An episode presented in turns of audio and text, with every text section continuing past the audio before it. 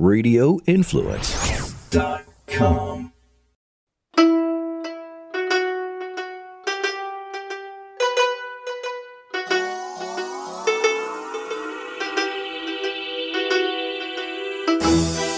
Hey, hey, welcome back to another episode of Live Bold and Boss Up. Steph and I are here, and today we chat with Chris Rollins. He's an executive leadership coach, and we had him here live in the studio. So it was wonderful to really make that connection and hear his story.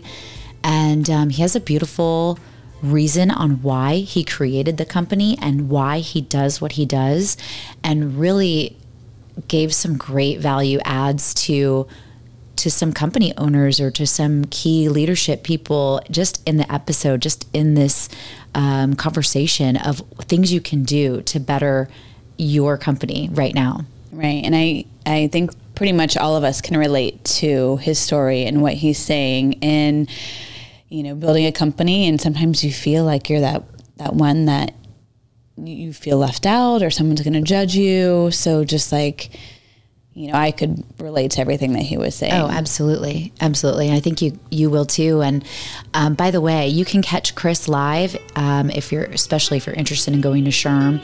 Um, he'll be the kickoff keynote speaker um, April 12th over at SHRM in Ruth Eckerd Hall.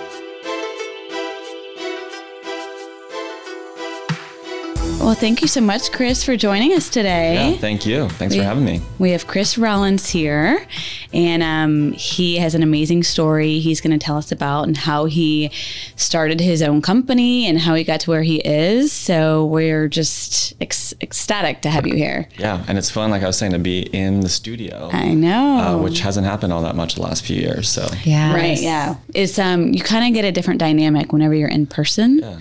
rather than on Zoom for sure. Yeah. For sure. yeah. So, Chris, tell us.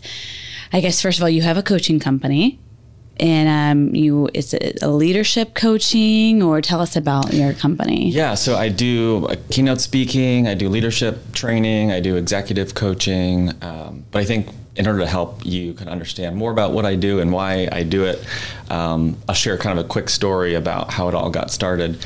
So growing up, actually, I was a, an avid golfer. Um, Dad bought me my first set of golf clubs when I was six. Idolizing Tiger Woods, Phil Mickelson. I'm a lefty, so Phil, that's awesome. Phil's my guy. Yeah. Um, and actually went to a, a, boarding school for golfers for two years, my junior and senior uh, year of high school. Wow. Uh, so left my friends, left my family, broke up with my girlfriend at the time, but uh, it all paid off, and I and I ended up getting a golf scholarship to play at Davidson in North Carolina. Um, and that's where I met this guy across the hall, uh, my freshman dorm, and Chase, we'll call him Chase, and you know, he became we became best friends, uh, hanging out together all the time, and had one of those moments of like, oh shoot, like, I think he's he's got like a good smile, he's got kind of nice eyes, like starting to have these these feelings of like, gosh, I think there's something there, and it terrified me, right? Um, so one thing led to the next, and um, you know, uh, we're pre gaming with the guys in the hall, like like we always do. And the next morning, I wake up and Chase is there in my bed, and it's one of those like oh shit moments, right? And uh, and I, you know, I I said to myself like I. I know what happened last night, but I know that I am not gay. Like that is not me. That's not my life. That that can't be happening. So a couple weeks later, wake up, same thing. Chase is in my bed again. And that's where I'm like, oh boy, this is getting real. So uh, kind of fast forward, I realized like this is this is me. Like this is there's no denying it. Um, and I noticed the relationship with my dad starting to get starting to get a little bit cold because um, he'd be calling me at college to see how are things going. He only ever wanted to talk about golf grades and girls, and I was just ignoring the him, three right? G's. Yeah, That's exactly. so random. Yeah. So uh, he was visiting me at a golf tournament, and I was like, "All right, I got to tell him. I gotta, I gotta." So, so we're at dinner that night, and I'm just pushing food around my plate. You know, probably nervous. feeling sick. Oh and my like... gosh, yeah, sick to my stomach. So I finally, you know, just as he's signing the check, I, I tell him, and you know, you don't never know how your parents are going to respond. Um, but very fortunately, he basically like celebrated me in that in that moment, and I could tell he was a little uncomfortable. I could tell he was sort of like, I don't know what to say, but he said, "I'm so proud of you. That's that's awesome," and he just stayed curious and he stayed uh, humble about it and and just the way that he made me feel safe and seen and accepted in that moment i know was such a key reason i was able to go out in the world and be myself and be successful in the way that i was in, in corporate. Um, and specifically that's really why i help organizations today develop leaders who create the same kind of ripple effects for their people. And that's where this idea of ripple effect leadership really comes from is how can we create spaces where people feel safe to show up as themselves, to show up fully with confidence, etc. So, so that's what I do now. I share my message, like I said, speaking, um, training leaders on some of those fundamental skills around vulnerability and empathy and humility, uh, and and coaching leaders one on one to to bring more of that humanity into the space. That's a great why. Yeah um, and you lived by example on how you wanted to be treated and you can help others do the same as well which is just like that's a great message. Yeah thanks. And it's you know i think some people think that you know the message isn't just about for the lgbtq plus community. It's about anyone who's felt like the only at the table or anyone who's hesitated to bring part of themselves to a space. Mm-hmm. Um, and I think that's why the message resonates with a pretty wide group of people when I when I speak because it, it really is about just being a good human and creating space so that people can show up authentically. Mm-hmm. And I think that's something that we get wrong as leaders, especially now. This idea of authenticity is kind of trending. It's a hot topic but you can't really force someone to be authentic if they don't feel safe to do that, right? So that's our responsibility as leaders is to show up and create space for that.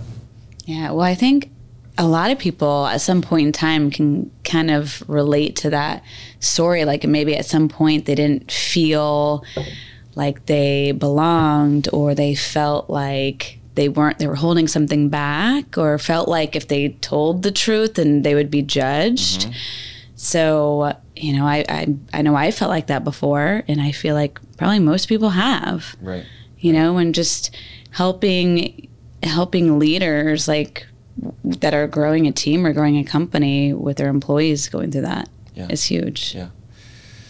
And I think, yeah, it's it's a it's an important topic now. I think trust is at, a, at sort of an all time low. So Edelman just put out a report this year that said four and five people are unwilling to work with someone who disagrees with their point of view.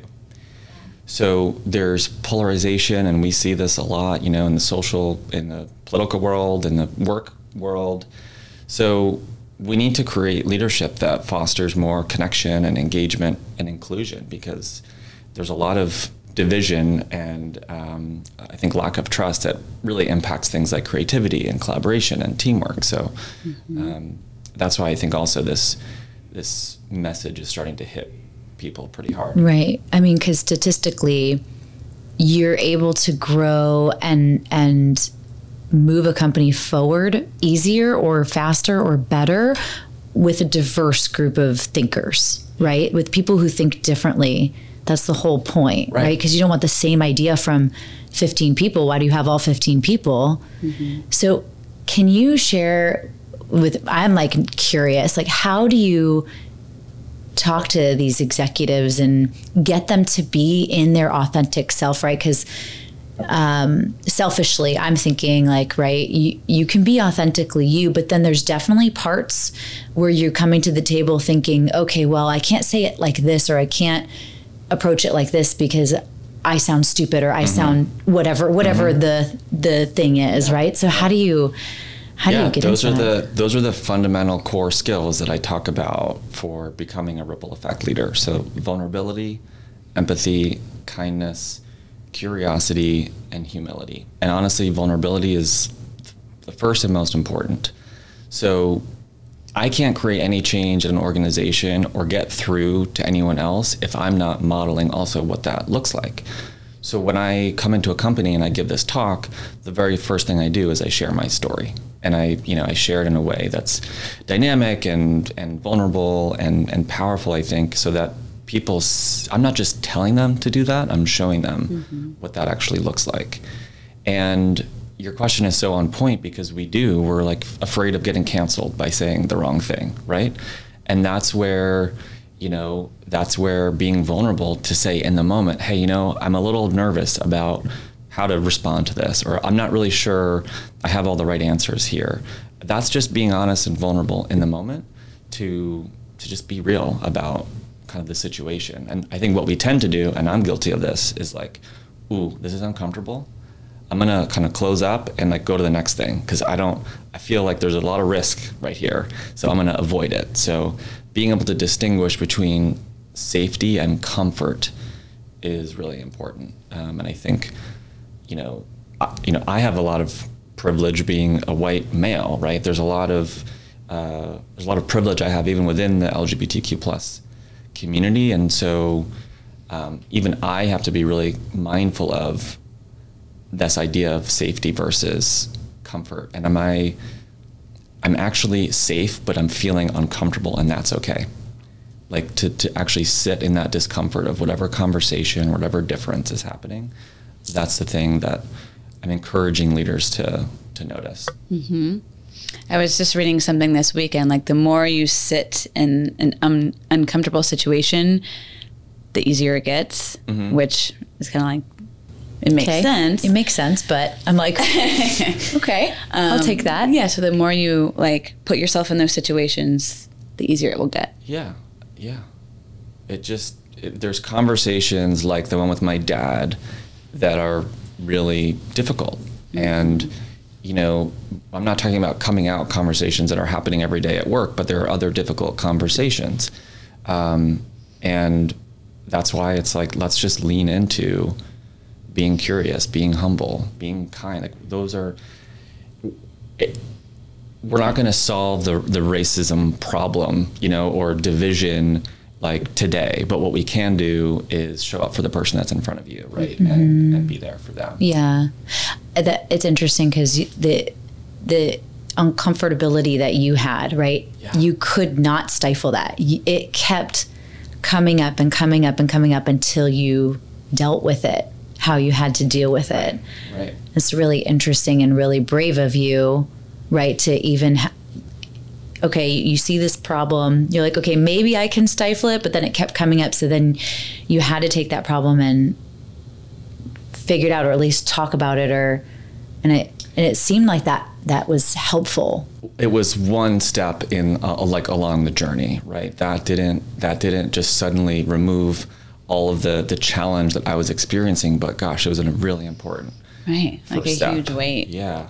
Another quick story. So, on my, my freshman year, I was representing the golf team on the Student Athletic Advisory Committee, which they're all about improving the experience of student athletes on campus. And one of the first meetings I go to is this huge, you know, uh, U-shaped table set up. There's about two people from each team represented there. So there's about 30 people in the room. And the college health counselor and two students are coming to the meeting to pitch this program to the athletic teams. And the program is actually about LGBTQ plus inclusion in sports and all about how to be an ally, like on the court, on the field, in the locker room. And I was like, oh, this is this is pretty cool. And honestly, before they could even like finish getting the pitch out, you have you know kids shooting their hands up, saying, you know, if someone has a problem, like why can't they just go talk to their coach about it? Or, you know, I don't have any problems. Like why do I have to be here? Or yeah, this seems like a big waste of time. And I'm sitting there thinking, uh, first of all, I'm probably the only gay person there. Nobody knows that. Um, there's no voices in the room that say like I belong here on a team where I'm the top recruit in my in my class. And you know, two weeks later, I'm I'm still thinking about this, and the only authority figure in the room, who's the assistant athletic director, didn't say anything. She's just sort of silent, letting people chime in. So it's moments like that where your voice, when it ha- especially when it has power, like is needed most, and the impact is that two weeks later, you know, I'm rolling around in what feels like a bed of needles because I have shingles that developed all on my back. Because you kept side. suppressing this? Yeah. oh my gosh. And so, you know, there's uh, there's like a physical manifestation of the stress, Yeah. you know, that I was going through, and and that's happening. I think at companies all over all over the place in terms of the people's mental health uh, and physical health because they don't feel safe um, to to speak up or to to be themselves or, or what have you. So. Um, yeah, I mean, in in the in the grand scheme of things, my experience has been a, a, a pretty good experience in terms of coming out, and I acknowledge the you know how fortunate I am because of that. Um, and people will say, you know, Chris, you're so lucky that you know your dad responded that way, and I am, but also, you know, I was basically the recipient of a ripple effect that started long before my dad and I sat down at that table for dinner because all of the people that did the work before us, the generations before that fought uh, for our for our representation and for our rights, had an impact on my dad, whether he realized it or not, for him to be in a place to accept me like that. So while I am very fortunate, it's it's something that you know we can't leave to chance right we have to we have to do something about it and think about what's the ripples that we want to create for the next generation of people right, Right. So, question. Um, that was your freshman year. You were talking about that meeting. yeah Um, and did you come out like at what point did you come out like to the team Mm. and did you sit down at that table again after that and like came out Mm. or was like now people knew and like what effect did that have? Good question. So i never fully came out to the entire golf team because i didn't feel comfortable doing that. But luckily there were a couple guys in my class who i could confide in. Um, but as you can imagine then there's this weird dynamic of like covering always and you know hiding things that i'm doing and not sharing certain things. Um, but I ended up starting my coming out process my sophomore year of college. Um, and when I graduated is actually when I followed back up with that person in that room to say, hey, this is what happened and I want to make sure this doesn't happen again for, for other people. But I wasn't I wasn't ready that day. Yeah. Like I'm not gonna raise my hand and say, you know, actually I think we should probably have this training. You know, I, I wasn't I wasn't ready for that. And that burden shouldn't be on me. So I, I did. I reached out to the to the head of the athletic department, the person that was there. I brought my experience and um, you know, I, I don't know what changes they've made made since then, but they I was very clear about um, how that should be handled going forward. good that's i mean it's good to hear that you did follow up and i'm sure that hopefully they have made some changes along with like all universities you know because i feel like especially in athletics is that's something that there's just such a like Lack of right like awareness or mm-hmm. acceptance or you know It's just about like getting it's storytelling is so powerful, right? Mm-hmm. When we learn people's stories, we start to see them differently, we start to connect with them differently. And that's why empathy I think is a huge part. When I was the head of people for the company I was at in New York City, we used to do employee panels. So we'd have a panel of, you know, um, caretakers to, to understand what is it like to be a full-time employee and someone who's taking care of aging parents, or what is it like to be a new mom of young kids at home? Because these are experiences that I don't know about. So suddenly, I have a whole nother perspective on what someone's dealing with when they show up at work and I say like what, let's just take 2 minutes before we jump into t- to today's problem around the conference table to check in with people to see like how are we all doing today? Like you know red yellow green what's our emotional temperature? Right. and just creating a little more space for like what's really there for you right before diving in i love that Yeah, I do too. I feel like at Next Path, we do a really good job of checking in with everyone, seeing how they're feeling, knowing their story and where they come from. But we're small still, and we can do that. That's awesome to hear on a larger scale. You guys have actually have panels, or, or there there are companies that have panels of caretakers because that, I feel like that's a lot of what we deal with today. You're either taking care of your parents or you're taking care of new babies. Mm-hmm. That mm-hmm. I mean, and even though I have two kids, I'm like, I don't remember how it was. Right? You kind of forget. It's like You do it's that forget. beautiful thing of like I just see pictures now and I forget how hard it was, you know, to be pregnant or to give birth and then to care for a little one. So Right. it's, it's always a good reminder even that even when you've been through it. Yeah. Well, and I like the idea too of putting it out like at a table, like before a meeting starts, because I feel like usually whenever we check in with people, it's like individually, like, "Hey, how are you doing?"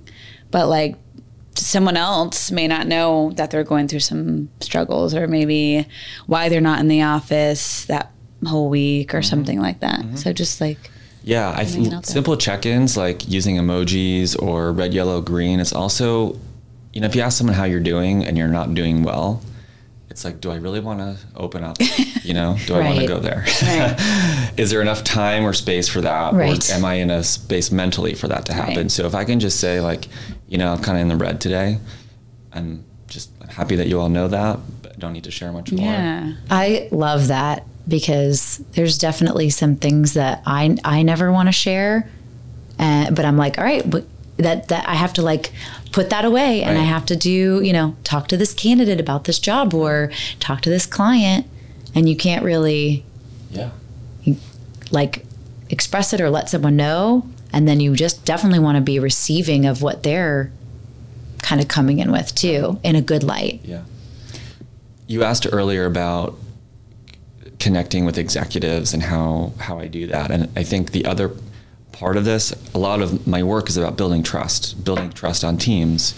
So I think that's also a misconception about the work that I'm doing. While I think it has an impact in the like DEI space and helps people feel like they belong and are included, it's ultimately about how to how to build stronger teams through building trust. And the way that you build trust is you create a foundation of safety where people feel safe enough to connect, um, to engage, uh, to listen, to learn, and over time that creates trust. Vulnerability creates trust, right? So um, I think by modeling that, by putting it in the lens of when you have high trust teams, people are less stressed, they're more productive, there's less burnout, there's more creativity.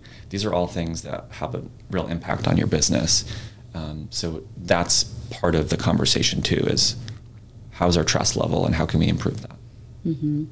And I do want to point out too. So after college, is it you went into the corporate world and you kind of worked your way up into like VP of operation, of people operations. Yeah, so I worked in in the corporate world for 10 years, worked in sales for the first four, account management after that for another 4 years, and then I was on the executive team leading the the HR function for a company in New York City. So we were about a 200 employee company, so I was overseeing everything from talent acquisition, talent development, learning and development, employee engagement. 200 is a pretty small enough where you're kind of handling everything Yeah. um, employee engagement, culture, all of that. Doing a lot of coaching, manager training with new managers. Um, and yeah, that was, I, I just got to a point in my career where I said, there's, there's a portion of this that I really, really love to do, which is the coaching, the leadership development, um, the, the culture piece. And I was like, I want to do something that, that maximizes that. That's the part of my, that's all of my job. Right. Right. So, that's when I left that job to start my own business, and that's what I've been doing for the last three years. Hold on, what happened to golf? Oh, well, I moved to Tampa from New York City, okay. so So you're golfing a so lot I'm more. So I'm golfing a lot more. Okay, good. Yes, uh, although not as much as I would like, but um, yeah, I'm. That's my it's my happy place is on the golf course. So Mm-hmm. as much as I can, I try to reserve Fridays for at least a range session. So, Right. Yeah.